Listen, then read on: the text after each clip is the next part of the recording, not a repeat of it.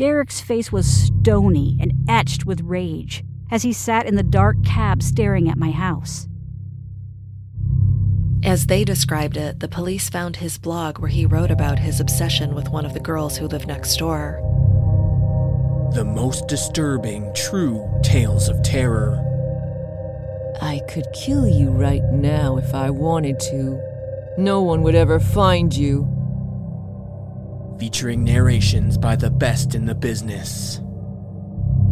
She grabbed me by the throat and by my hair and pushed me under the water again. I can honestly say I have never been so scared in my life. I'm your host, Chad. Join me every Thursday on Disturbed True Horror Stories in your favorite podcast app or online at disturbedpodcast.com for the most immersive true horror experience.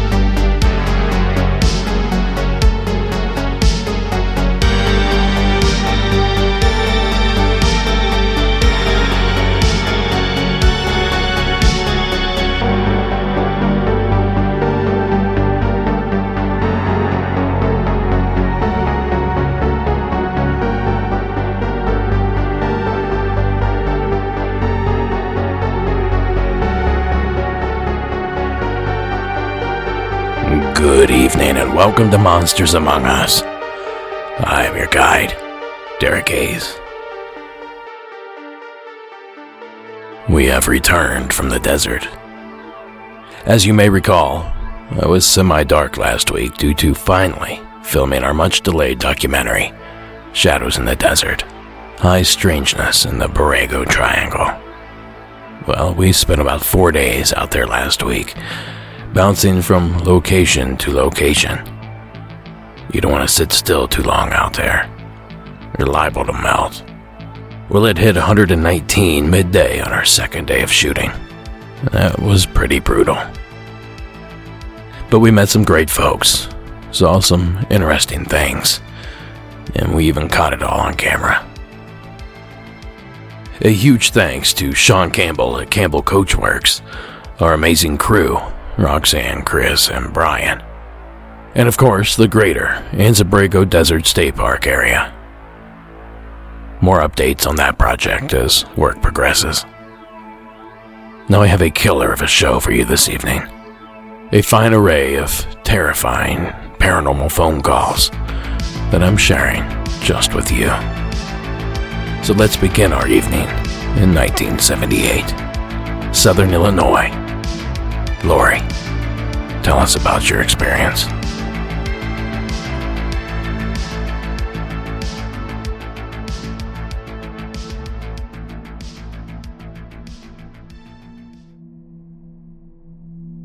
Hi, Derek. My name's Lori, and my story happened, it was around 1978.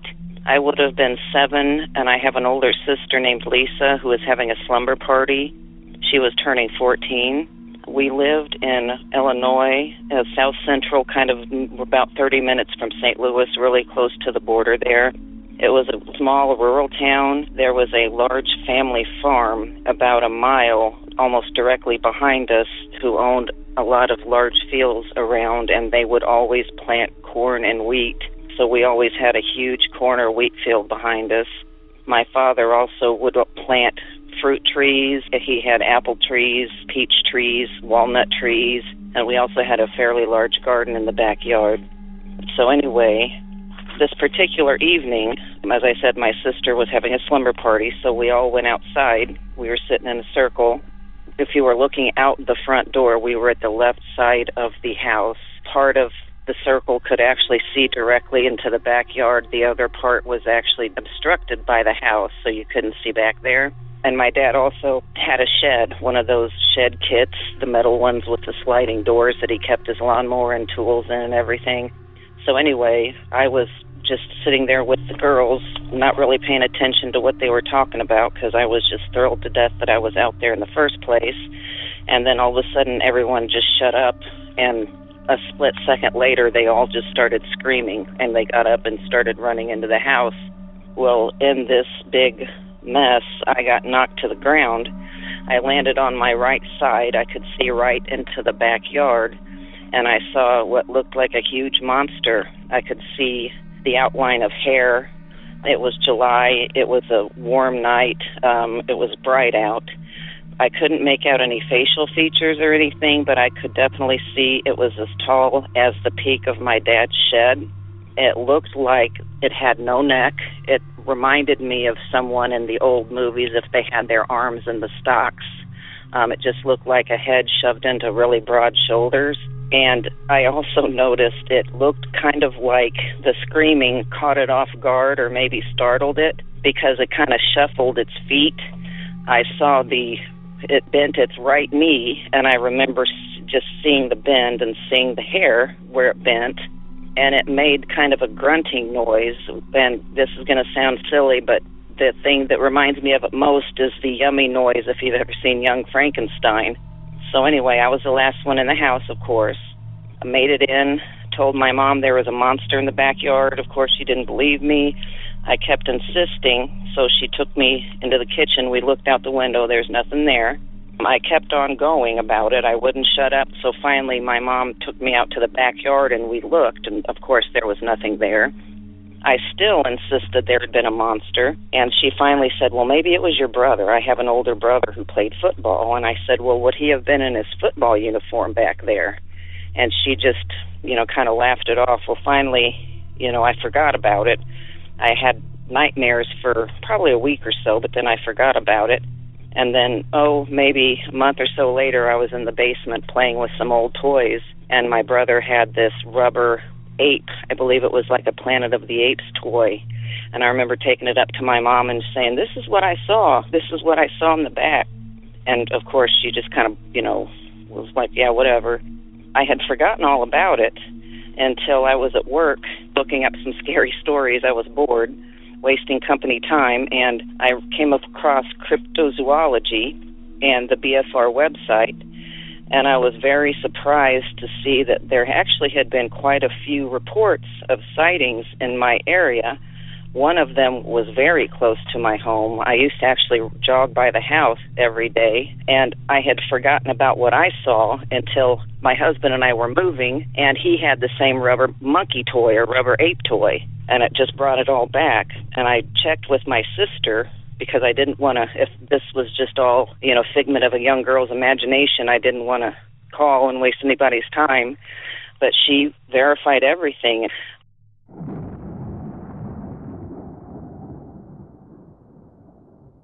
Thank you, Lori. Now, before I start geeking out over this encounter, let's start by sharing the sound Lori thought the creature sounded like. Here's the yummy sound from the film Young Frankenstein.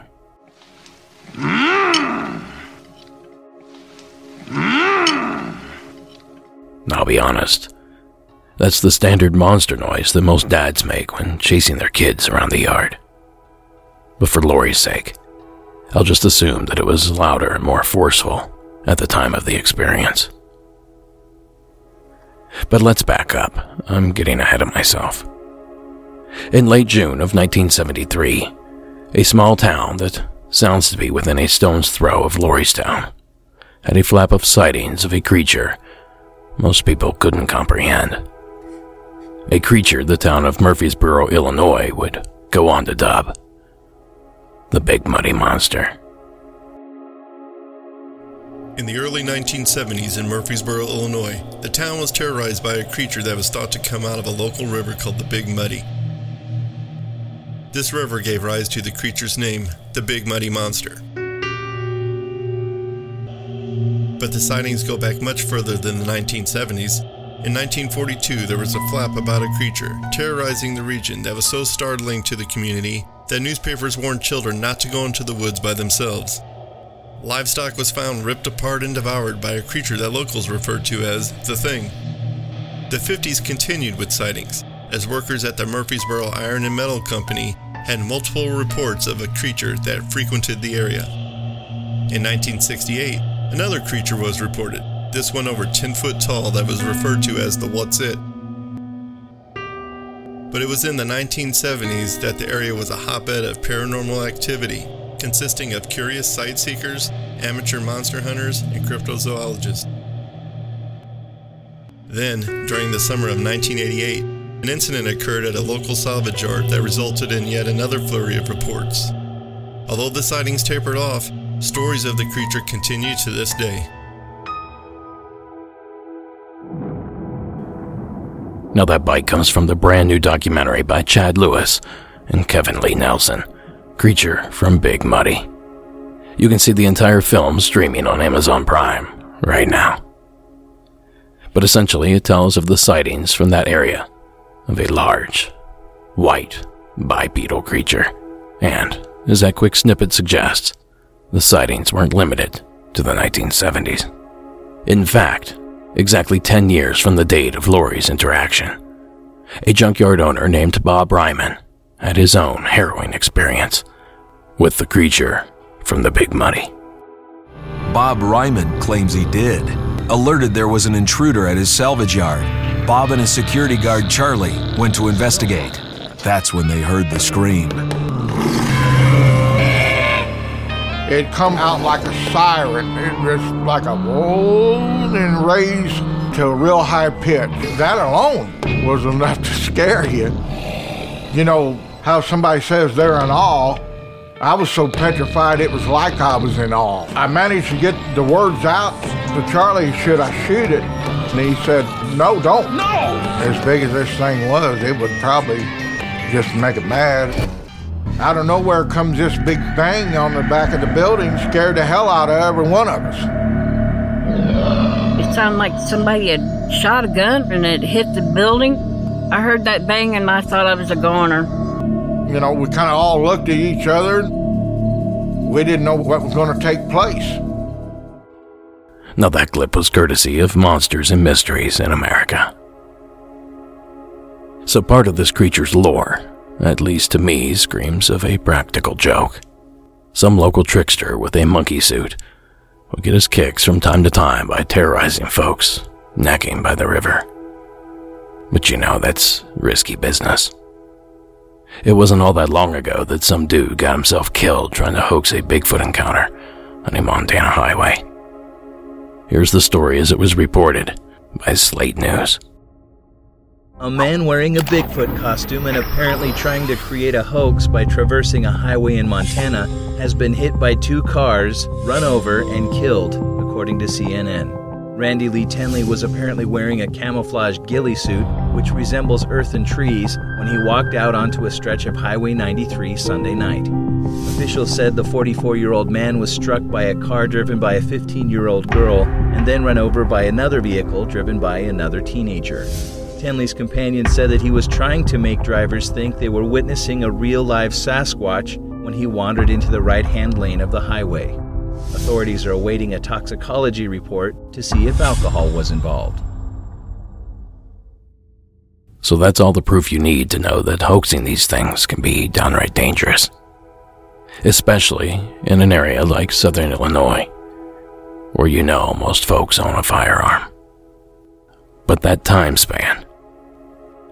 If this was a single hoaxer, he or she would have had to been quite committed. The clip from Creature from Big Muddy mentioned that the first sightings began in the early 1940s, and I myself have heard reports from as late as 2010 or so, claiming to have seen the beast. And that brings me back to the yummy sound from Young Frankenstein. Mm. That sound is familiar, cliche even, and it's most certainly human. But regardless of the origin, Lori, I have no doubt you saw something that terrorized you. I also have no doubt that you saw the Murphysboro Mud Monster.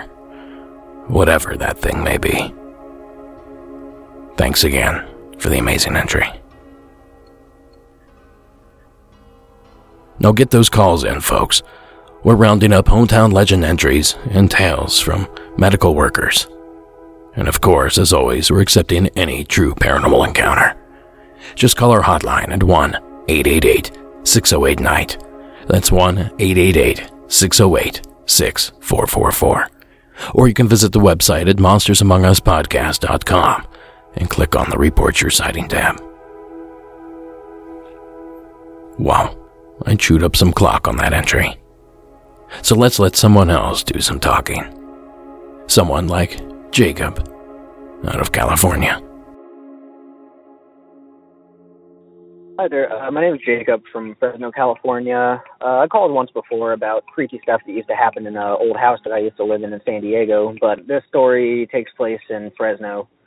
So I was watching my little brother for a couple of weeks while my freaking parents were out in uh, San Diego.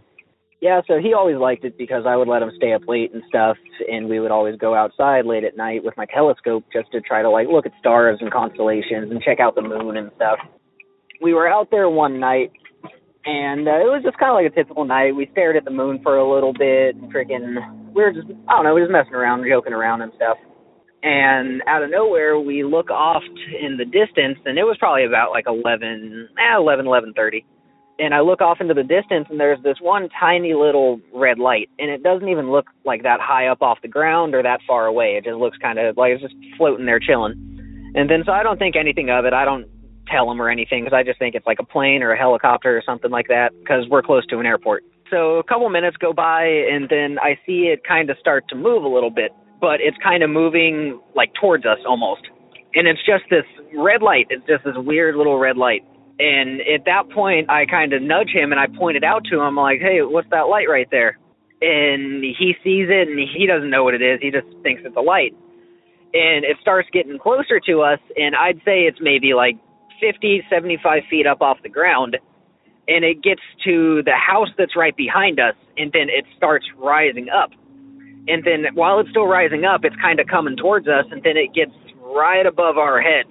And then we're just staring up at it, and then we just see it start to like climb up, like just rise up. So as it's rising, we're just staring at it like, what the hell is this? And then all of a sudden it just blinks out, like it just goes away and like still to this day i have no idea what it was i don't know if it was like a drone or something or what it was but instantly after that my little brother got super scared he wanted to go in and he hasn't wanted to go back out ever since yeah that was my story i uh i was listening to the celebrity one where uh, dan Aykroyd was talking about it and that just really like jogged my memory i was like oh crap that happened yeah but uh thank you very much i love your podcast bye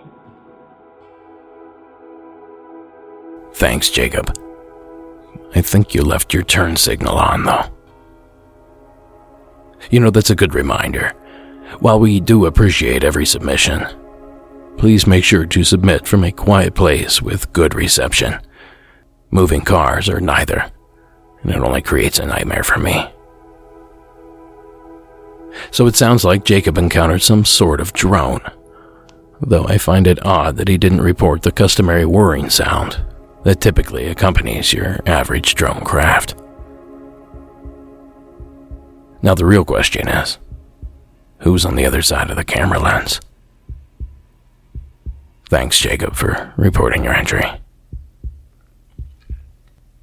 Now, folks, our next entry is a spooky one that reminds me of a few of my childhood fears. Please welcome Cody from Georgia to the program.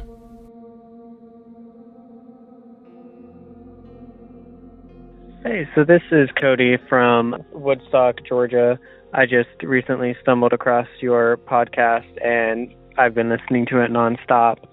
I have a story. It's not necessarily scary or creepy, but my mom, stepdad, uh, stepbrother, me, and sister just moved into this house. And while we were viewing the house, my stepbrother had sat in this beanbag chair that was by the fireplace in the living room. So one night after we'd moved in, we were all watching TV after eating dinner in the living room.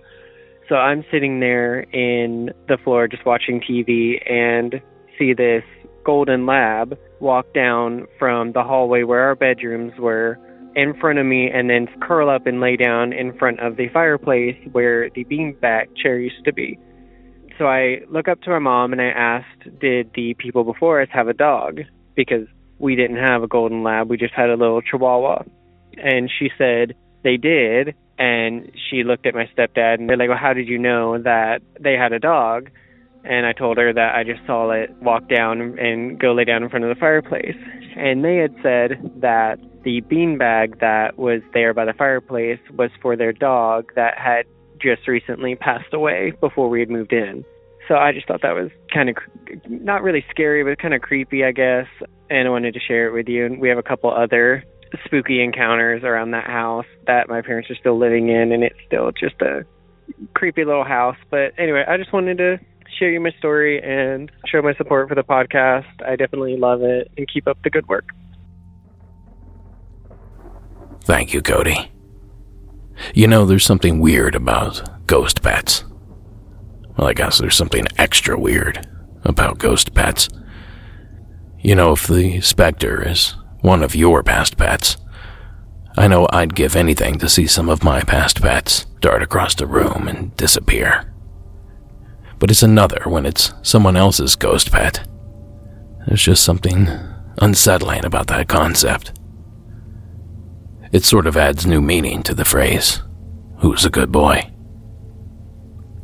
Either way, thank you again, Cody, for calling in.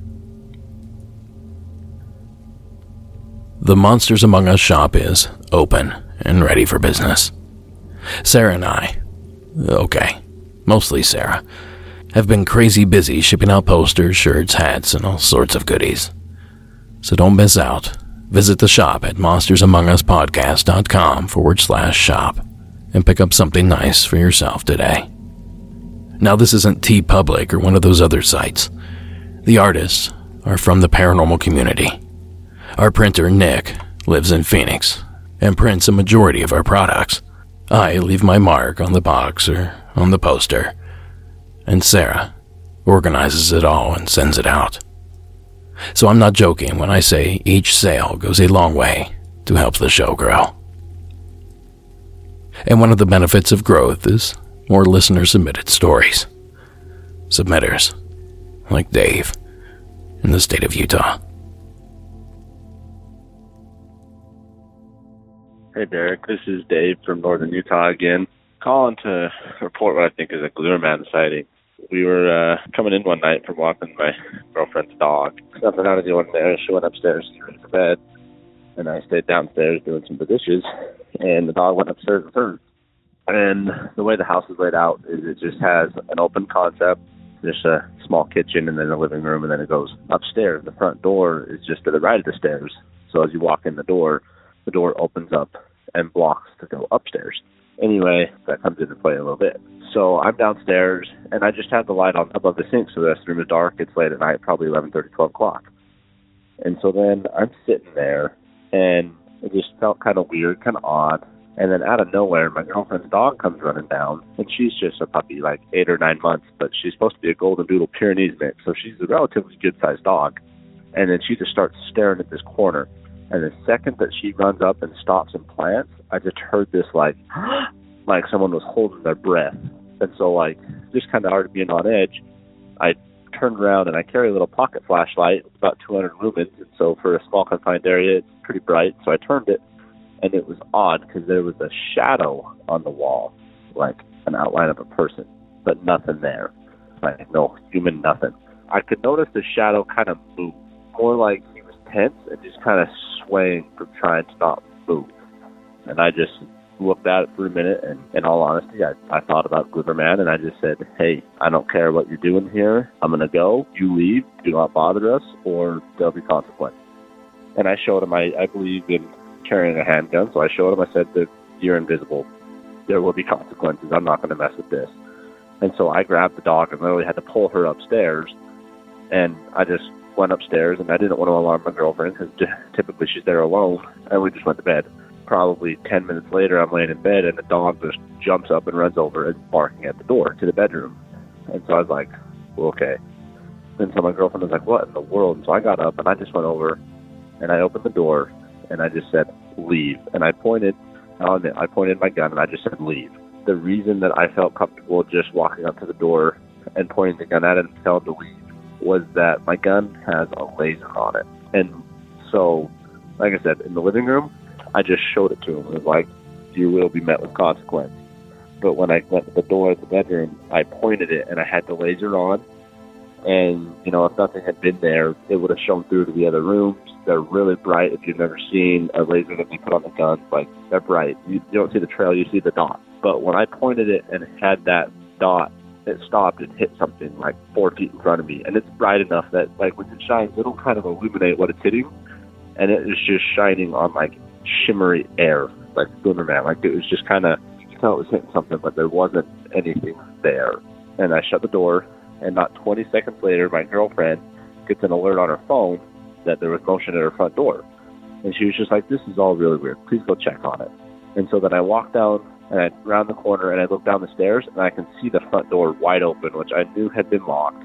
And so I didn't want to alarm her. I just shut it, I locked it, and I went upstairs and went back to bed. And I haven't seen anything since. This was about three months ago, January, February and haven't seen or heard anything since. But yeah, that's my story, and I'm pretty sure I saw a Glimmerman. Well, I didn't see it, but had an encounter with him, and it was quite intense. Love the show as well. So thank you. Have a good day. Bye. Thanks, Dave, for calling in. You know, that's a lot to unpack.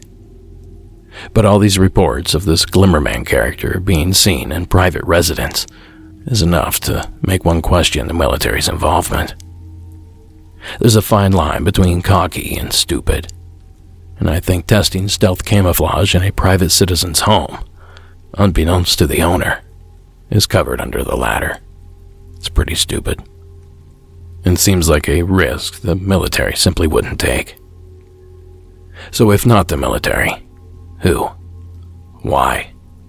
And what would have happened if Dave fired a shot? You know, something tells me we don't want to know.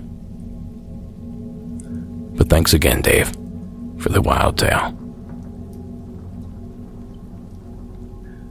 Well, you know, speaking of the military, I actually have a small collection of military themed stories submitted by Kim in Arkansas. Here's what she has to say about the subject. Hi, Derek. This is Karen. I live in Arkansas now. Between 1990 and 1994, I was stationed at F.E. Warren Air Force Base in Cheyenne, Wyoming, which back in the day used to be an Army cavalry fort. There had been, of course, a lot of fighting between the Army soldiers and Indians, and a lot of death, of course. Now, my story, there's actually a couple things that happened to me. Uh, one involved my friend Teresa. She, uh, she was working the graveyard shift in lodging, and one night she called me up. It must have been about two o'clock in the morning. She called me up just freaking out. She doesn't really believe in the paranormal, but she was working in lodging in the office and could see through the glass door out into the lobby. Well, she sees a gentleman with long black hair sit down in the lobby. So when she went out of the office to see what he needed, he disappeared, and she said that the lights started flickering. Well, she was so frightened, she ended up calling me, waking me up, and asked me to go down there and sleep on the couch in the lobby. So I did, and of course, she had to make sure I got up in time to get to work myself the next morning. Another incident that happened there, I was in my room one day and I was lying on my bed I had not fallen asleep or anything. I had just closed my eyes to rest and I heard my door open. Well, these doors you had combination buttons that you had to press in in order to open it. So I'm thinking, okay, that's weird. I turn around and it's actually still closed. So I was like, okay. But a couple seconds later, I feel something climb on top of me. There's no one there. I can't see anything, but I can feel it lying on top of me. And so I just kind of sat there and said, okay, whenever you're ready, please get off. Uh, they did whatever it was, did immediately. And I heard the door open and close again. Of course, I didn't see that happen. I just heard it happen. And there was a time when I had had an operation, so my mom had come out and was staying in one of the rooms. And the dorm next door to us, she told me the next morning, she goes, There was a loud party going on last night. I looked at her and I said, Mom, there's nobody in that dorm. It is empty. I have other stories all, all through my life. I've heard and seen stuff, but that is my story for tonight. Thank you. I do love the podcast, and I'm a new subscriber, still catching up, binging all these seasons. Bye. Thanks, Kim. Much of what you described is standard for hotel hauntings. A weight on the bed, flickering lights, hearing doors open and close, and of course, the loud party late at night across the hall. The full bodied apparition of a Native American man. Well, that was an added bonus. And of course, none of these things ever happen when I'm staying at a hotel. Just odd odors, crying babies, and probably rogue construction. But we thank you, Kim, for sharing your stories. And you know, if it's more stories you seek, then grab yourself some bonus content and support the program by visiting patreon.com forward slash monsters among us podcast. There are three tiers, up to two bonus episodes a month, plus nearly 50 back Patreon exclusive episodes. So what are you waiting for? It's patreon.com forward slash monsters among us podcast. And wait until you hear Jacqueline's entry on the latest episode. That's some creepy stuff. And speaking of creepy, this next one is just that. So please welcome Dave from Illinois to the program. Hello, Derek. This is Dave from Illinois, calling about an experience I had in Illinois, west of Chicago, about 25 miles west of Chicago, 1990. I grew up in an old house that the back of the house had tall elm trees and they're 80 to 100 feet tall. I was walking my dog in the back one day. It was a fall day, kind of see through the trees. I remember wearing a flannel, you know, it was the 90s. And the dog stopped and looked up towards the trees, and I looked up, and just as I looked up, I saw the tops of the trees. The tree line ran north to south. Tops of the trees bending to the north, just the very top part of them. As I noticed that, something shot by, skimming the tops of the trees, going incredibly fast, no sound. It passed by, the trees snapped back. I, I felt and heard a whoosh of air, which was the only sound I heard, and the leaves flying out of the trees and the branches came crashing down and stuff. In the brief seconds I saw it, it didn't have wings. It wasn't tremendously big, maybe the size of a Toyota Corolla, not as wide. It wasn't reflective, maybe like a graphite looking body to it. The front of it kind of had a glow, the or the direction it was moving, the front. What I call it, it had a kind of like a glow, not like illuminating light, but like the glow of a ember in a charcoal grill the speed it was going, it would have made noise. We lived in the flight path of O'Hare. I'm very familiar with what planes look like. It was going the opposite way that they would go, and also uh, much lower. Nothing. There was no sound, no explosion, no jet noise, no nothing. The speed it was traveling, it would have hit a church at the end of the block at the speed and the height and the direction. Didn't hear that grabbed my dog, ran down the street, even looked, uh, didn't see anything else. Like I said, it was just a weird object that went by awfully fast. No wings, no lights, no markings, no nothing identifying it as a normal aircraft, something that should be in the air moving that fast. Thanks for listening to my story, and thanks for the podcast. Enjoy it. Thanks. Thanks, Dave. Two thoughts come to mind when hearing this experience. Some scientists believe the Tunguska explosion the mysterious blast zone in Russia that showed up in 1908. Well, they hypothesized that it was an ice meteor, or a small meteor that exploded just before reaching the Earth's surface, causing a large blast zone but no real crater. Is it possible Dave saw the same thing on a much smaller scale? And the second, and likely more relevant point to mention, is that as Dave described the craft, I couldn't help but think of the infamous Tic Tac UFO reported and filmed by our own Navy. But you know, I could speculate all day. Maybe someone out there has some real information to contribute to Dave's story. Give us a ring if this sounds familiar. Until then, thanks, Dave, for the entry. And just like that, we've reached our final destination. It's our last call of the evening, and this one was submitted out of the state of Colorado. Well, hey, I'm gonna read, read out be anonymous. Um, from Southern Colorado, and is really hard and awkward. But I just wanted to share something with you that you mentioned a while back is about if you go to bed, which you understand right now, if you're being taken with your socks, if you turn them inside out, you know what I mean? If they're outside or whatever, and you wake up in the right way and something's going on. I heard that a while back, and there's a lot of crazy stuff that's going on, and I was like, you know what, whatever. But this is something I don't know. This is kind of awkward. Uh, it's really shocking. So one night I go to bed early, and um, I'm like, yeah, I got grocery shopping, go take my grandma, you know what I mean? Got to take her to the bank, go to bed, and the next morning I wake up, I start to shower, and I look down and I'm wearing old socks, which makes no sense because I'm sorry. The day before, I was wearing like regular like Adidas socks, and that's why I like, I like Adidas socks.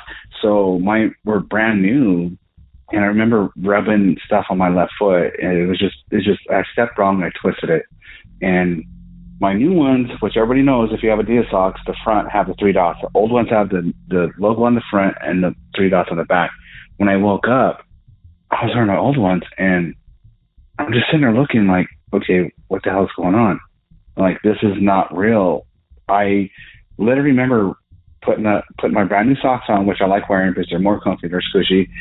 And I remember pulling it up, and I just sat there and thinking like, okay, this this doesn't happen. I was so in shock, and I remember saying certain things about you know your socks and this and that, and then I had to start thinking, all right, this is a trip, because that morning when I woke up, I woke up across my bed, and I have a king size bed, and I never wake up at an angle, and something's been going on for a minute, and it was really really shocking because I even took a step back and tried to figure out, right, what did I do? There's, there's no way I can change my socks. And I started thinking, like, how long has this been going on for?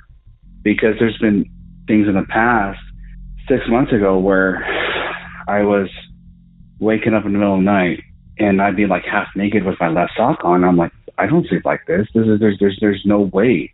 You know, it's like total fear. Like there's no there's no way because the older I got, I realized that you can't sleep half naked with kids around or people you're dating, and all that hit in the bathroom and I started crying and I didn't know what to do because all this led up to that. And I remember you saying something about the socks and I just wanted to share that with you. And to me, it's straight fear.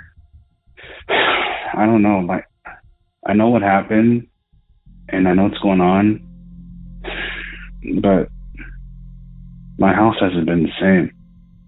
It's really quiet. It's awkward being here and I've heard people tell their stories about it, and to be there, to know what that terror is, I don't know, man. It's it's really shocking. And my main question is like, how long has this been going on for? Because back about a year ago, that's when this all started happening, when half naked, all that stuff, and then the socks, and then I, I don't know. I just want to share that with you, just to let you know that it yeah, it really happens. I don't know. I I want to move, but I know it's not going to end. I don't know how to explain it. It's just really, it's just really weird. I even confided my best friend, and she calmed me down, but I don't know. But I just remember you saying that a while ago because it was just really weird with everything going on. To me, I feel violated to know that's what's going on or how long it's been going on and just you're violating my space and I don't know if it's ever gonna end. It stopped about two weeks ago, but we'll see. thank you for everything you do. I just wanted to share that with anybody, whatever. And it happened to me. And my next thing, I'm I'm gonna try to I I want to install a camera, but I'm really scared because I'm I'm scared to to see what happens. You know what I mean? I don't. The truth's there, and I don't understand. Or sometimes I'm thinking I'm crazy. What's going on? And that's when my friend realizes, like, no, you're not crazy. This is. Thank you. I I don't share a lot of stuff like that, and keep up the good work, and hopefully this helps somebody out. Bye. Thank you for sharing that experience. It sounds like it took its toll on you to do so. Now, to begin here, I believe our caller is referring to a suggestion I made several seasons ago that if you suspect you may be the victim of alien abduction, go to bed with your pajamas on backwards or inside out. If you wake to find them corrected, you know you have an issue. It sounds like our caller awoke to be wearing a pair of socks he did not remember putting on. So, alien abduction. Or did he just mistakenly grab the wrong pair of socks? Now, of course, this is not the first time clothing has played a pivotal role in a supposed alien abduction.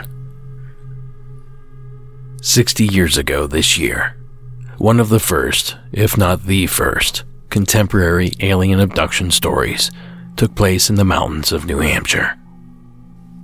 A husband and wife returning home late at night after a weekend in Canada. They experience a strange light in the sky. They pull to the side of the road, and before Betty and Barney Hill know it, they're on board an alien spacecraft, enduring an onslaught of painful medical examinations. Only they had a hard time remembering any of it. Betty sees this unusual light that seems to be maneuvering. This light stopped in midair directly in front of us. The car motor stalled. And at that point, I realized that they undoubtedly planned to take us on board. And then the next thing is that they're 35 miles down the road and they have no idea how they got that far down the road. It turns out they were missing two hours. My wife decided, well, we should notify someone, and we thought of notifying of the military base located in this area. A radar had detected something unidentified and had reported it through channels inside the Air Force. They had tracked an unidentified craft at 2:14 a.m., just about the time we estimate that the UFO left. They developed a series of nightmares, and as a result of that, the ufologist told them you should be regressed hypnotically to try to see if you remember more. The doctor who did the hypnosis was Dr. Simon, and he was an expert, and he played the tapes for us. They are terrifying. All right, here, Captain. What is he? You're still asleep, but you can see it all clearly. Looks like a big pancake with windows. Get away from me! Now, that clip courtesy of the History Channel.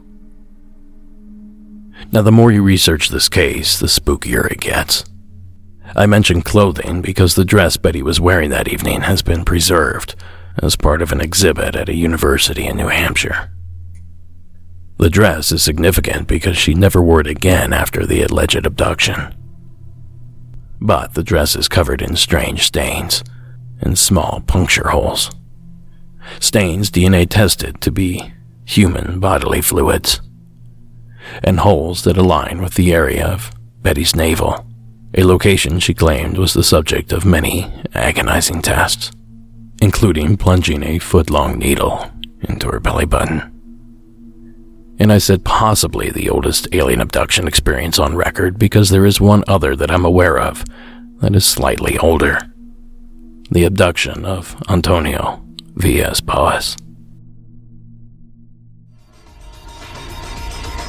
The case of a young Brazilian farmer, Antonio Villas Boas, took place in 1957, four years before Betty and Barney Hill had their encounter.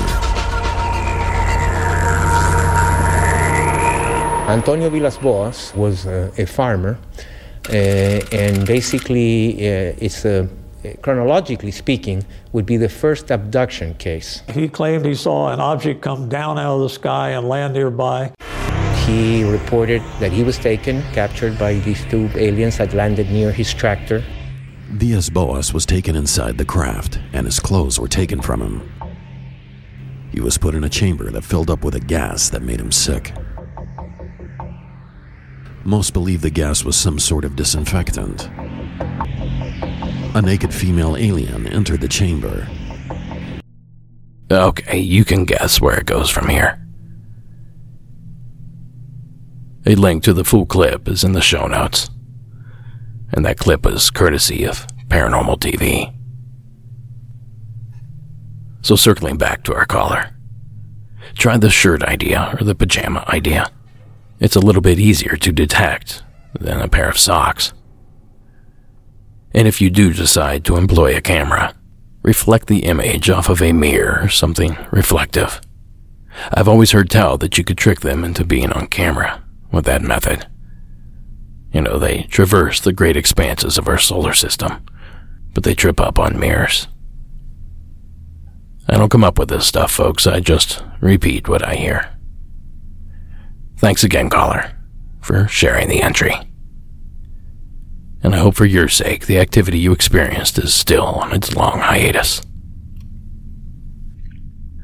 And that's going to do it for this episode. Monsters Among Us is written and produced by me, Derek Hayes. Additional support is provided by Sarah Carter Hayes and Addie Lloyd. All audio used in this production is done so under the protection of fair use. The bone chilling music you hear in the background, well, that's Code.he Music and Carl Casey and White Bat Audio. Thank you so much for listening. And until next week.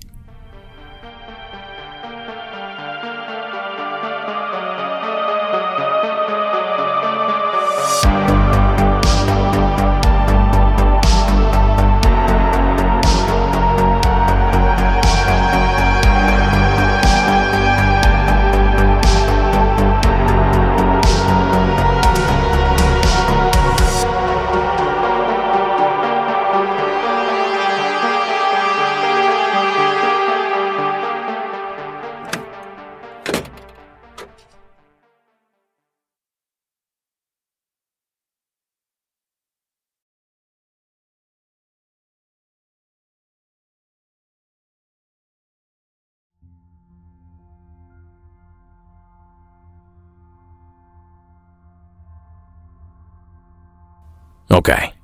Tonight's bonus story comes to us from the Peach State of Georgia. Woodrow, welcome to the program.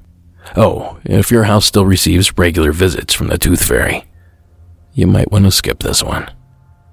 For real. Here there be spoilers. Hey, Derek, this is uh, Woodrow. You can call me Woodrow, calling from Georgia uh, in the United States. So I've got two stories for you. The first one, or they both involve early childhood experiences. The first one was when I lived in Georgia before I moved to Florida, but it was around early 1990s, early mid 1990s. I was in elementary school in Gainesville, Georgia. Uh, the school specifically was Sardis Elementary, and there's a reason why I'm giving this info. It happened on St. Patrick's Day, and you know, as a kid in elementary school, you know, you're probably drawing shamrocks or something like that. I don't remember exactly what I was doing. But we went to go to lunch, and you know, we were eating lunch, and all of a sudden, the classroom table I was at freaks out, and you know, they point, and you know, I look. Maybe there's about like a three, three and a half foot man specifically remember like a greenish shirt, maybe some brown pants, running against the cafeteria wall. And the way this little-ish man, or I don't mean that sound disrespectful, but the way he was running, he made it look like a blur. Like he was running really fast. Like if you if you were on the side of the road and you saw a car drive past you at like 200 miles an hour, it'd be like a blur uh, he wasn't running that fast. He was running like a uh, short-legged person. And then throughout this day, there was a kid. It was one of my friends in elementary school. Found like little pieces of silver on the playground and whatnot. I want to say it's leprechaun, but I don't know. I know kids in general are, as well as the elderly or people that are dying, are susceptible to sightings that maybe you and I wouldn't be susceptible to. I know, like for instance, you know, people that are dying may might see angels or, you know, have a hellish sighting before death. So that's my first story. I want to say it's a leprechaun. I don't know, um, but I don't think you know there could be a mass student hallucination. Uh, but we all saw the same thing, and we all talked about it, and teachers saw it, and it was just like the coolest thing. Second story is when I was about seven, and I moved to Florida because uh, my dad got a job in Florida in Clearwater. Uh, I lost a tooth, and at that time I still believed in the tooth fairy you know, and now as a 32 year old guy, I don't want to necessarily say I believe in the tooth fairy, I because I think it's ridiculous sounding, but I do believe in fairies, anyways. But because of this experience, but so I lost a tooth, and it was still daylight, so I turned all the lights off in my room, shut the blinds, put the tooth under the middle of my pillow, you know, made sure there wasn't any under, money under it, so you know, like because kids would tell me, "Oh no, your parents just do that," you know, at school and whatnot. So I put the tooth under my pillow, and I'm waiting there for a while, and probably 30 minutes pass, and I'm not sleepy at all because it's midday. Eventually, I see a light, I look over, and from what I can tell, it looked like little wings flapping and sparkles flying off, almost like um, Tinkerbell. Um, like if you've ever seen the movie Peter Pan, the Disney movie Peter Pan it looks like that, but I was too scared to look over. Like I got this feeling you shouldn't look over. So I turned back over after I saw the wings and like sparkles flying off the wings. And you know, I waited for a while. And I was like, I checked on my pillow, you know, after I thought it was safe and my tooth was still there, but there was a dollar bill there, which kind of confused me because I thought, you know, the tooth fairy took the tooth and then left you money and you know I picked up my pillow before I you know tried to fake sleep, and you know I didn't fall asleep at all.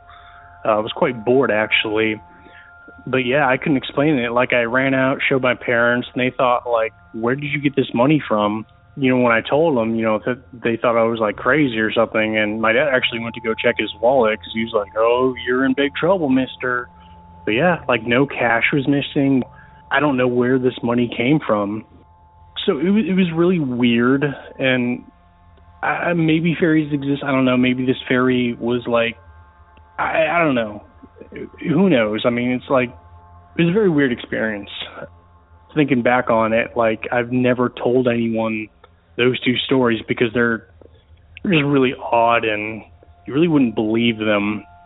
But the reason why I gave you the information to play over the air that I went to Sardis Elementary School in Gainesville, Georgia, in the early early mid '90s uh, was because I'm hoping someone listens to your podcast and can actually confirm the story and remember that story because everyone in the cafeteria saw that that leprechaun creature, you know, being like a blur running by.